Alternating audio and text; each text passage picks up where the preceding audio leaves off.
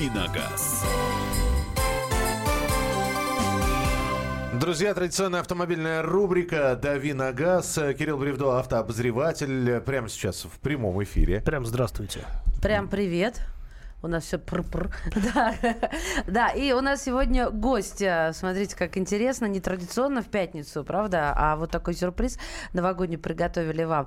Сергей Удачин, журналист, автоэксперт, будет отвечать тоже на ваш вопрос. Сергей, здравствуйте, добро пожаловать. Доброе утро.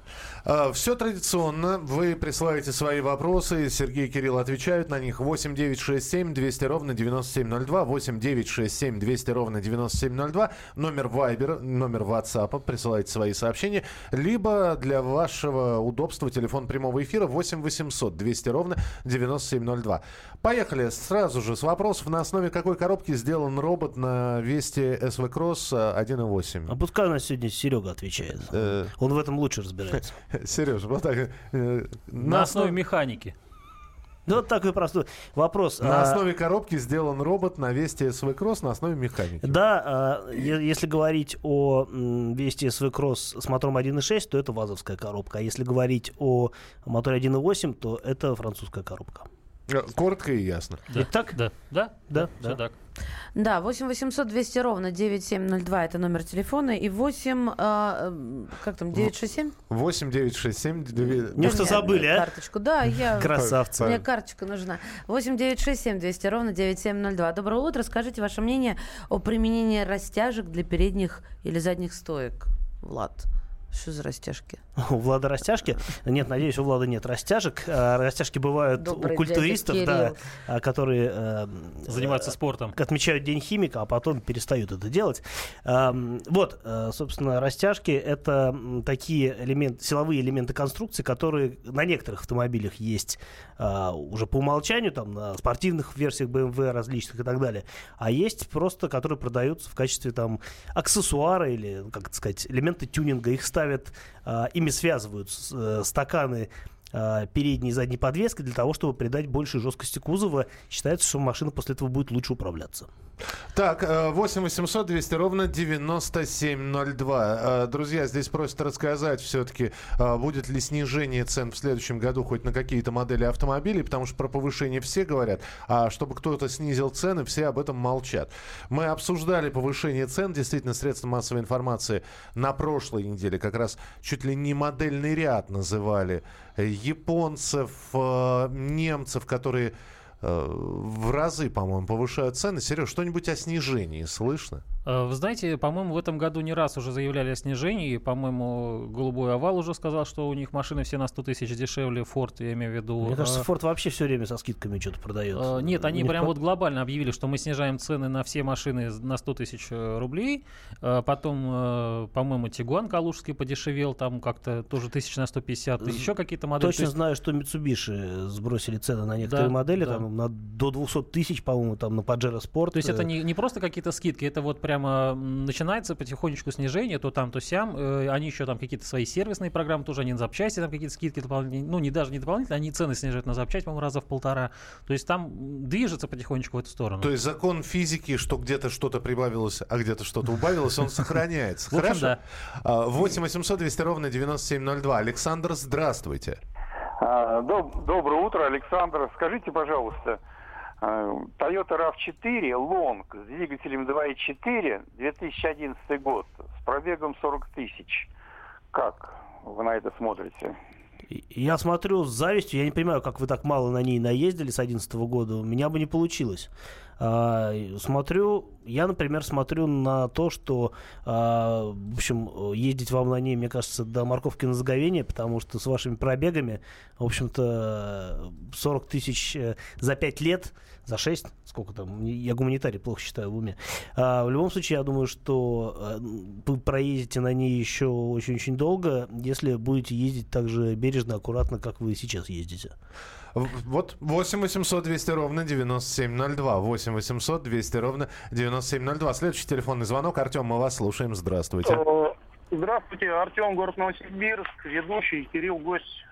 У меня такой вопрос. Совсем недавно появилась информация, что выпущен УАЗ-профи.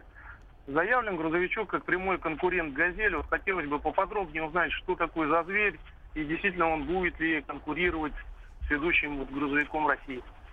Ну да, недавно появилась такая модель. Как раз вот сейчас, буквально, по-моему, сегодня вечером партия журналистов отправляется тестировать эту машину, поэтому пока мы о ней не очень много знаем, но да, это действительно будет конкурент «Газели». И, ну, УАЗ, по крайней мере, позиционирует как что-то сильное, мощное, противостоящее вот этой вот известной машине газовской. Посмотрим, что. Так, посмотрим, что у меня тут на Вайбере. Что за дикий, рост цен на дизельное топливо в Перми? Лукойл 42, Газпром нефть 45, дороже, чем бензин. Не в курсе?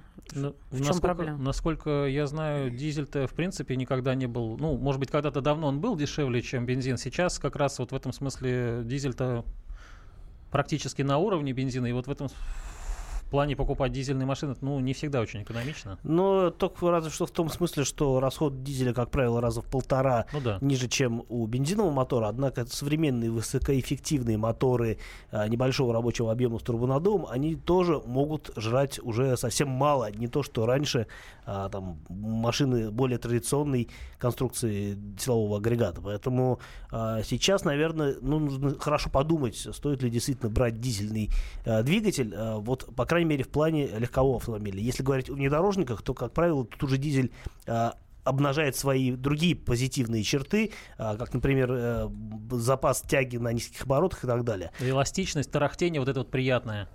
Кому как. Доброе утро. Нужен недорогой семиместный внедорожник. Что надежнее, Ford Expedition 2002 года или Cadillac Escalade 2002 тоже? Вот такие 15-летние модели. Все зависит от состояния автомобиля, конечно же.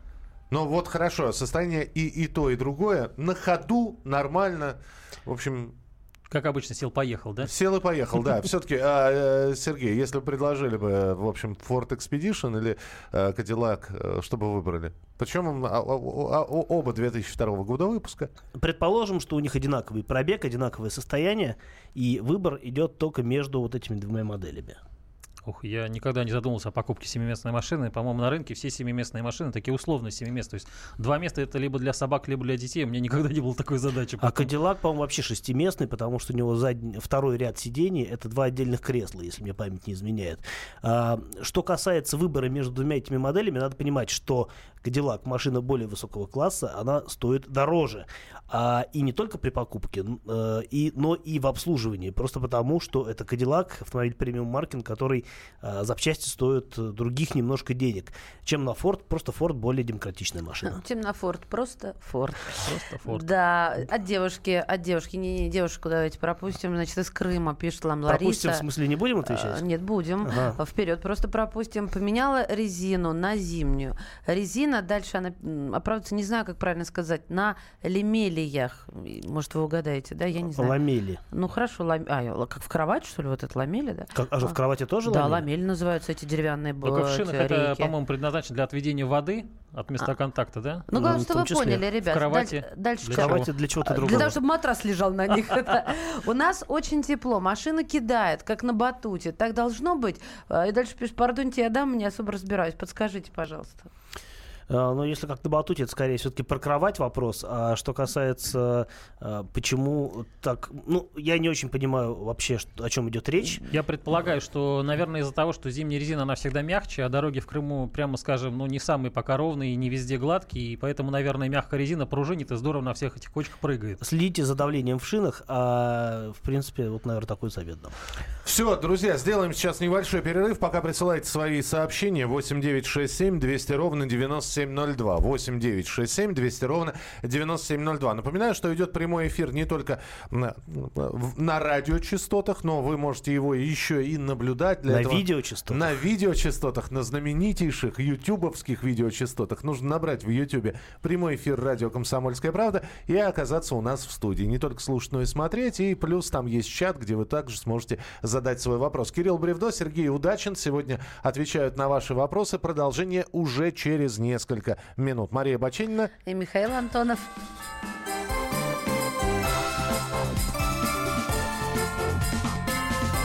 Дави на газ. Товарищ адвокат! Адвокат! Спокойно. Народного адвоката Леонида Альшанского хватит на всех. Юридические консультации в прямом эфире. Слушайте и звоните по субботам с 16 часов по московскому времени.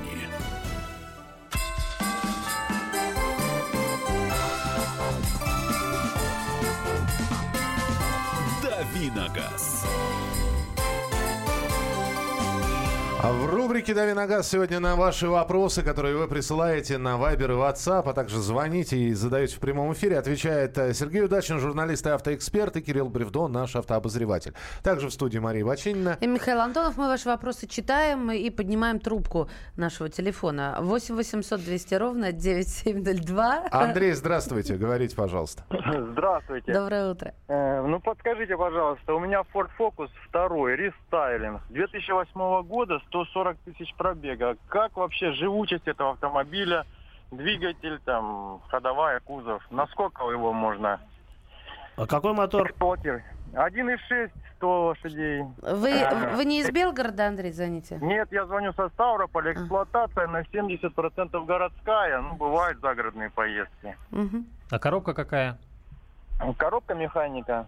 Обычно механика такая нормальная. В принципе, претензий никаких нету, поломок больших не было. Масло не жрет? Нет, ни масложора, ни что, так расход, в принципе, нормальный. Все. И вот мне интересует 140 тысяч, сколько я могу еще на нем проехать, так сказать. А нормально. Вы первый хозяин, да? Нет, я хозяин второй. И давно у вас? Он у меня уже 2 года.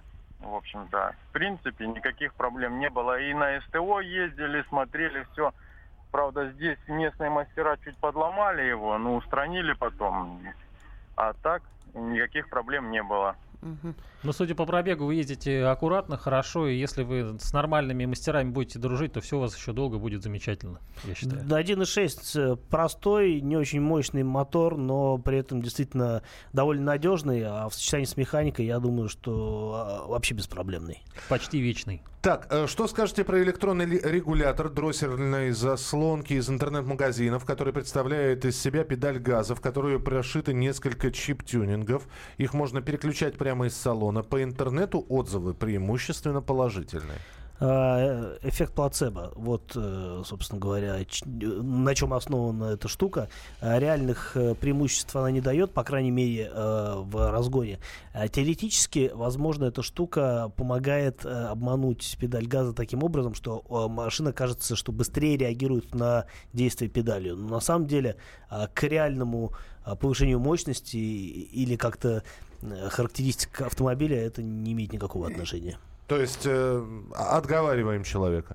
Ну, если хочется, почему нет? Ну, то есть каждый же волен сам выбирать, на что потратить свои деньги или кому-нибудь, может, в подарок преподнести. Ну, бесполезная штука, но, с другой стороны, не страшно. Дроссель к Новому году. Да. Подари мне дроссель. Да, это тебе дроссель, дорогая. Мне миллионок подарил новогодний дроссель. Ты меня не бросил? Подари мне дроссель. 8-9-6-7-200 ровно 9702. Это WhatsApp и Viber. У нас тут спор. Пишет Андрей, я говорю, что если кинуть дальше вот без меня, я читаю только зимку наперед. Хорошо, что не зимку, да? Зимку наперед и ехать аккуратно. То зимой можно и хорошо, если есть АБС. А мне так кажется, что нельзя так. Это запрещено правилами дорожного движения. А что такое зимка, просветите? Зимнюю резину поставить только на переднюю ось. А, только. Я думаю, ладно, окей, зимняя резина, только почему? Что значит кинуть? Установить. Ну да, но я подумала, что какая разница и спереди, и сзади, а тут, оказывается, только. Вот. Вот век живи, век учись. Такие нищебродские приемы, которые на самом деле не работают. 8-800-200-97-02. Евгений, здравствуйте. Алло. Да. Алло. Да. Алло, здравствуйте. Здравствуйте. Значит, у меня автомобиль Hyundai H1. Не Grand Starex, а H1. Покупал официального дилера. Машиной доволен, в принципе. Использую только на дальние поездки с семьей. И хотел узнать, насколько надежны эти машины. Двигатель 2,5 дизель. Коробка и что ждать от нее можно в дальнейшем. А коробка? А коробка автомат. Автомат, да. Ну... Да, 2,5 дизель. Насколько я знаю, эти автомобили очень надежные. Корейцы вообще славятся своей надежностью достаточно. Вот. И это прекрасный выбор для того, чтобы ездить с семьей далеко я думаю, что если у вас не было проблем, то, наверное, их еще и долго-долго не будет. Неплохая альтернатива мультивену, просто потому что H1 стоит ощутимо дешевле, чем немецкая машина. Но имейте в виду, что мотор очень требовательный к качеству топлива, к периодичности обслуживания, поэтому лучше не реже, чем раз в 10 тысяч менять масло и заправляться только на проверенной заправке, чтобы вы всегда знали, чем у вас машина накормлена. Так, Сергей из Москвы спрашивает, нужно ли вносить изменения в полис ОСАГО при замене прав по истечению 10-летнего срока? Ну, по логике вещей, да, потому что полис, как документ, должен соответствовать другим документам, а права занесены в полис. Сергей, вам вопрос. Новая Mazda CX-5, 2.5. Как машина, стоит ли брать и есть ли конкуренты? Классная машина, надо брать. Надо брать. Конкуренты есть? Есть, конкуренты всегда есть, да. Но Mazda хороша, Mazda с каждым годом становится еще лучше. Это уже такой премиум практически. Другие машины стареют, а Mazda, наоборот, становится лучше. Молодеет, да. На внедорожнике установлена внедорожная резина Goodrich, значок «Снег-грязь». Можно ли по правилам использовать ее зимой? Я бы не стал рекомендовать, потому что всесезонная резина — это и не летняя, и не зимняя резина. Это скорее это такая вот то, история, что сейчас в Москве происходит. Вот примерно такая. Да, но нет. Да, но нет? Да. На самом деле всесезонная резина работает только при положительных температурах. И при нормально положительных температурах. И, скажем, например, в Америке, где она пользуется большим спросом, там она действительно оправдана, потому что, с одной стороны, все-таки у нее есть определенный запас по внедорожным качествам. То есть такая машина, такая покрышка работает лучше на дорогах. Даже не на дорогах. Можно съехать. Вечер, мороз, подморозило вот эту вот всю слякоть, да, она уже превратилась в лед, и все, и уже внесезонка не держит. Почему не нужно ездить на ней в холодное время года? Потому что это по составу смеси, это скорее летняя шина, нежели зимняя. А по рисунку протектора непонятно что. 8 800 200 ровно 9702, телефон прямого эфира. Дмитрий, здравствуйте. Добрый день.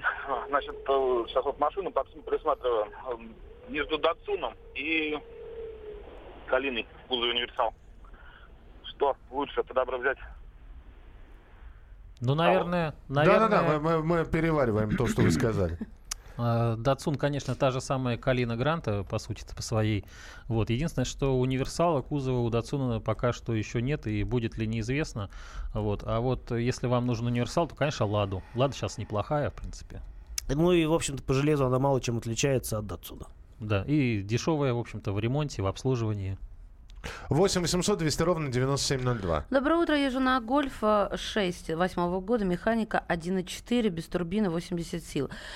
Первый хозяин, пробег 160 тысяч, еще ничего, кроме колодок тормозных, не менял.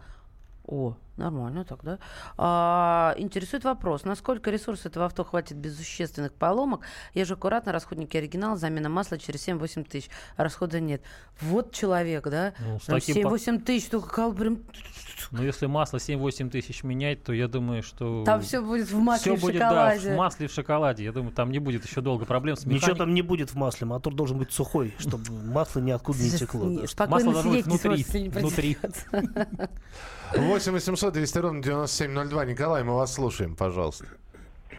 Вот я с Алтайского края. Вот я купил новую машину, Lada Granta, люксовая модель. Диски у ей алюминиевые, хорошие. А запаску вот почему-то они ставят, значит, старые диски, значит, такие, ну, там надо менять, значит, болты надо новые покупать и прочее все.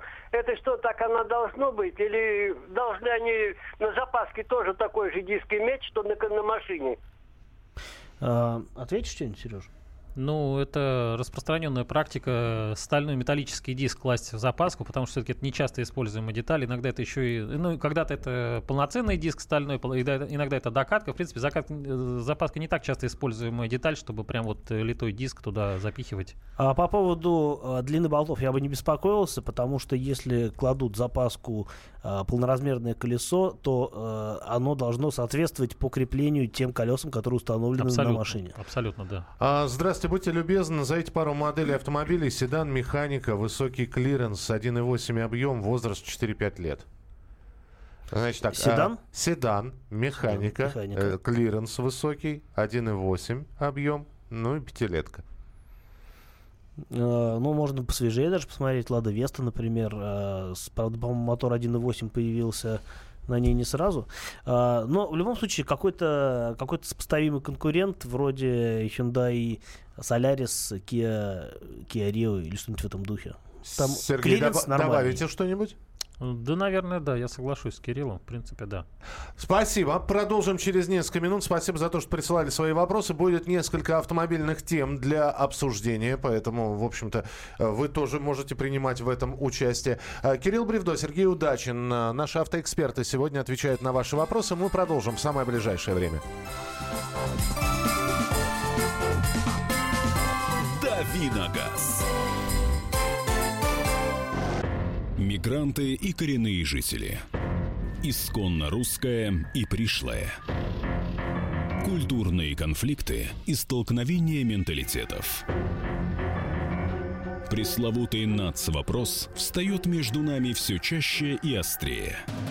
Ставим его ребром на радио «Комсомольская правда».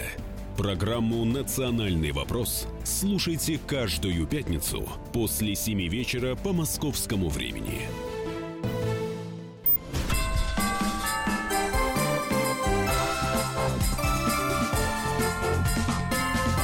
«Дави на газ».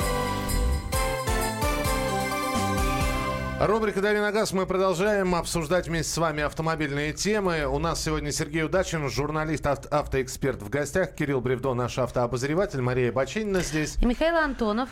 Друзья, значит, правительство обязало водителей носить светоотражающую одежду. Премьер-министр Дмитрий Медведев подписал постановление об изменениях правил дорожного движения. Документ этот опубликован на сайте правительства. Новые правила обязывают водителей при вынужденной остановке в темное время суток надевать одежду со светоотражающими полосами. Речь идет о ситуациях, когда водитель вынужден остановиться вне населенных пунктов и выйти из машин. Вот сейчас здесь сидят вот трое людей, у которых есть автомобили. Скажите, а светоотражающие полосы на вашей одежде есть? Я сомневаюсь, что на моей одежде есть светоотражающие. Сергей? Мне кажется, тоже нет. Но это, я думаю, не проблема. Это сейчас в любом гипермаркете массовом такие жилеты есть. Это еще одна статья заработка, наверное, будет. Помимо значков с буковкой «Ш», которые скоро будут продаваться на всех перекрестках, наверное, таким же образом, как ажиотажный продукт. То есть вы готовы, вот после этого постановления, Сережа, насколько я понимаю... А что нам делать? Ну как, что делать? Либо здесь два варианта. Либо выполнять, либо не выполнять. Но, на мой взгляд, это абсолютно здравое решение, потому что действительно у нас на загородных трассах освещение есть, скажем так, далеко не везде. И если, например, с машиной что-то случилось, предположим, у нее там фонари не горят, да, как тебя увидят издалека? И в этом смысле, безусловно, светоотражающий какой-нибудь жилет или какие-нибудь там, не знаю, полоски, да, это будет большое благо просто потому, что в тебя не приедут на большой скорости, сохранят жизнь тебе, твоей машине и еще тому, кто, в общем-то, вознамерится туда приехать. Вы помните аварию недавнюю, когда ехали с матча футбольного на какой-то арендованной маршрутке, и они приехали в припаркованный автомобиль, которого не было видно, по-моему, на обочине. Мы обсуждали горячо эту аварию. Сплошь и рядом такое происходит вот, да. В России. Соответственно, а если продлить эти предлагаемые обстоятельства, то никто не застрахован, что из этого припаркованного автомобиля кто-то может выходить в какой-то момент. Я считаю, что это нормально. Ночное время абсолютно, да. Да, но здесь опять обращаюсь к нашим слушателям. Итак, все, постановление вышло. Теперь, если вы выходите в темное время суток, вне населенных пунктов, из машины на вас обязаны быть светоотражающие. Я просто пытаюсь понять, а если на вас этого нет, то что? Значит, водители обязаны так надевать светоотражающую одежду. Это может быть куртка, жилет, накидка с полосами. А вот что будет, если не будет на вас светоотражающий? К сожалению, в постановлении пока не написано. А вам не кажется, что это, в общем, страх и риск самого водителя? Хочешь, значит, чувствовать себя потенциальным, в общем-то, незаметным человеком-невидимкой, в которого может влететь машина на скорости? Ну, это твой выбор. В общем... Я уверен, что просто большинство об этом не задумывается. А те, кто задумывается, и без всякого постановления позаботятся о том, чтобы у них такая штука была. Вот мотоциклисты, например, они же прекрасно понимают себе, какие возможны риски на дороге. И многие осознанно ездят именно в светоотражающих жилетах, потому что, ну вот на всякий случай. И это абсолютно правильная позиция. Повторю вопрос тогда. Если у тебя этого нет, это значит, что у тебя после этого постановления светоотражающая полоса, жилетка, куртка появится. Если это будет каким-то образом пенализироваться, то почему нет? То есть, если будут штрафы за неношение этой куртки, ты ее наденешь. А если не будет штрафов, ты ее не будешь надевать. Я ее надену в любом случае, если она у меня будет. И мое дело здесь, как человека ответственного, прежде всего, перед собой, обзавестись такой специальной, не знаю, скорее всего, это будет какой-нибудь жилет такой в стиле гастарбайтер-стайл, вот, но пускай это, неважно, как это будет выглядеть, потому что это все равно не носится все время, а вышел из машины, ну, тут уж лучше действительно позаботиться о себе, чтобы обезопаситься от возможных последствий. А все мы знаем, как у нас ездят другие люди по дорогам, в том числе и по загородным дорогам. Поэтому, мне кажется, это, в общем-то, забота о себе в первую очередь, а не попытка следовать четко букве закона. Я бы еще одела пешеходов в это. Потому что сейчас мало кто осознает из пешеходов, что их вообще не видно. По-моему, была такая инициатива, какие-то фликеры пытались нацепить на пешеходов. Как-то все это не очень успешно. А вот она не там. Нет, ну действительно это практически нереально. Но, уважаемые пешеходы, вот если вам на ум это еще не приходило, то мы тут... Три автомобилиста сидят, да, с ответственностью вам заявляем, вас не видно, сейчас темнеет рано, солнца нет, и когда вы еще и в капюшоне, и куда-то там в себе, ну, действительно, можете прощаться с жизнью каждое утро, выходя из дома. В какой-нибудь неяркой куртке, да? Поэтому да, обретите какие-нибудь светоотражающие элементы, украшения. В неяркой шубе. Нет, вы хотя бы смотрите сначала налево, а потом посередине дороги направо. Пусть разрешат при такой остановке желтую мигалку, чтобы сразу ставить на крышу, издалека будет сразу видно. Доброе утро. Кроме водителя могут выйти еще несколько людей в туалет. Я представил светящиеся комочки в лесополосе. Нужно продавать жилеты ДПС, тогда не будут превышать скорость. У меня в машине два жилета, кислый лимон и бешеный мандарин. А аварийный знак тогда для чего нужен, спрашивает Андрей из Ставрополя. В техосмотр... у меня есть ответ Андрею из Ставрополя. Вы же на себя его не напялите. Да дело не в ответе. А вот что гласит правило, за сколько метров от машины с аварийной остановкой должен стоять? Я сейчас навскидку не помню. По-моему, почему у меня в голове 5 или 15, не могу. Или 10. Что-то метров 10, мне кажется. Дело в том, что что бы вы там ни поставили, раскатают за 2 секунды, в песок раскатают. Потому что... А если не раскатают, то вы потом сами его там же и забудете. Ну, дело не в этом, его раскатают однозначно. Чаще всего раскатывают. Да, раскатывают. Я пару раз ставила, а потом я подумала, надо возить с собой канистру с маслом, чтобы уже раскатали какая-нибудь овца. И поджигать масло. Да, вдогонку. Пусть горит красиво. Ну, еще одно сообщение. Запаску жечь можно, проклятый, да. Еще одно сообщение. Купил 12 декабря новый автомобиль, и мне в подарок подарили светоотражающий жилет. Меняем тему. Предупреждать надо. Барнаулец выставил на продажу детский автомобиль за 250 тысяч рублей. Машина была собрана для богатых детей собственными руками в 2009 году. С тех пор постоянно дорабатывалась. Пробег данного автомобиля для обучения вождения всего 500 километров. Мужчина намерен выручить за него, еще раз, 250 000 рублей. 250 тысяч рублей. Мы дозвонились до Никиты Шмакова, представителя и создателя автомобиля. Его номер был указан в объявлении. И мы спросили, сам ли Никита это все сделал, или по заказу чему-то, по его заказу делал кто-то. Вот что Никита Шмаков нам рассказал. Создатель Волков Виктор Иванович делал автомобиль для своих детей, ну, как хобби. Машина была маленькая первая. Дети выросли, не помещались в этот автомобиль. Автомобиль был разобран и переделан, ну, вот в этот автомобиль. Я даже в нем помещаюсь, ну, это 1,70 м роста. Захотели сделать новый автомобиль, денег, конечно, на это нету. К примеру, вот такого автомобиля создание стоит немаленьких денег, могу сказать, только на запчасти. Чтобы эти деньги появились, нужно чем-то пожертвовать лет. Ну вот мы решили продать этот автомобиль, чтобы сделать новый. На создание этого автомобиля год ушел. Вот вы посчитайте, каждый день по 3 часа уделять этому автомобилю. Он этих денег стоит. Самое интересное, что машина без документов, то есть я не понимаю, как на ней кататься. И самое интересное, что кабриолет красный. Вы это видите? Это красоту неописуемую. Была такая передача раньше под названием «Это вы можете». Вот туда безумные изобретатели приходили, чего там их машины только не делали, и взлетали, и под землю закапывали. Но чаще падали. У меня вопрос к Сергею. Сереж, вот перспектива такой машины, просто как развлечение, естественно, на трассу на ней не выйдешь, на дорогу тем более, просто кататься у себя на садовом участке, не более того. И не слишком ли дорогая цена 250 тысяч? Абсолютно бесперспективное явление, потому что за 250 тысяч, простите, можно купить даже такого же, наверное, возраста автомобиль полноценный, которым можно пользоваться на дорогах общего пользования, который будет приносить радость, пользу и так далее.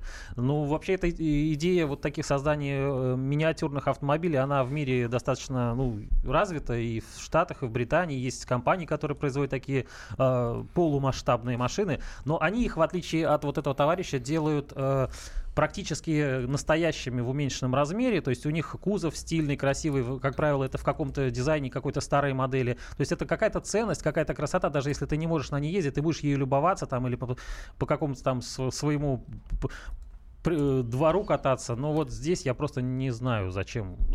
Ну, я понимаю, о чем говорит Сережа, да, это вообще такая вещь, маленькие детские машинки с серьезной начинкой, это, в принципе, вещь коллекционная, потому что их делают мало, стоят они дорого, и в цене, по большому счету, не должны падать, там, стоить они могут действительно как какая-нибудь микролитражка, но при этом это вот серьезный инженерный продукт, стилистически безупречный, по крайней мере, то, что вот мне показывал на картинках мой коллега Сергей, это действительно здорово. То есть это копия AC Cobra, это копия там Ягуара какого-нибудь. Это просто крутая штука.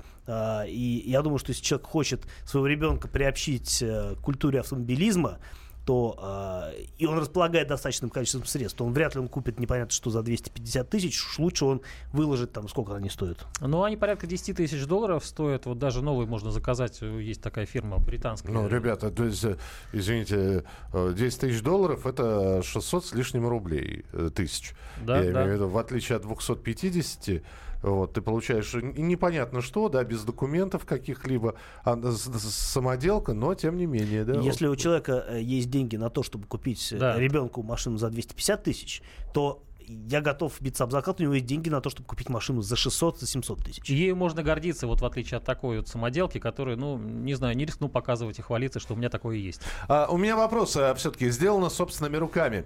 Вопрос следующий. А вы собственными руками что-нибудь в своем автомобиле сделали? Вы, собственно, что-нибудь руками вообще делаете? В своем автомобиле. Помните, ведь, опять же, если вспоминать старые времена, ведь обмотка на руль, чего только оформлялся салон. В соответствии... Розочка в стекляшке. Но розочка в стекляшке, это все-таки она была... Покупная, да, это не была... Я помню, вот что делали, чертиков из капельницы. Из капельницы, да. Рыбки такие еще делались тоже. На месте освежителя она болталась, вот такая вот рыбка. Что еще? Монетки под стекло по резиночке по периметру. Шахматы из хлебного мякиша. А, нет, это из другой серии. Бахрома, да. Как-то молочные чернила, да, в хлебной... Чернильница еще, вспомни. Диск, компакт под стекло, помните, пихали. Тормозную жидкость наливали в фары, чтобы они не портились. Вот это интересно. На копейки закрывали фары летающими тарелками. Самостоятельно занизить машину, вот эту, да, сделать, значит, вообще... Подрезать витки пружин. Да, и до сих пор легенда ходит, что футбольный мяч никогда не закатывается под дагестанские машины, например. Очень удобно. Очень удобно.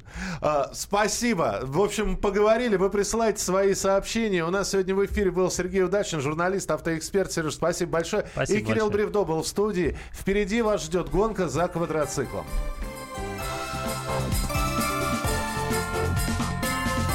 Дави на газ. Главное аналитическое шоу страны. Михаил Зинович Юрьев, Михаил Владимирович Леонтьев. И в команде Анатолия Кузичева замена. Вместо Анатолия играет Илья Савельев. Но все остальное будет прежним. Это главтема. Они знают, как надо. Мы несем свою миссию выработать и донести до народа и руководства мысль о том, как должно быть.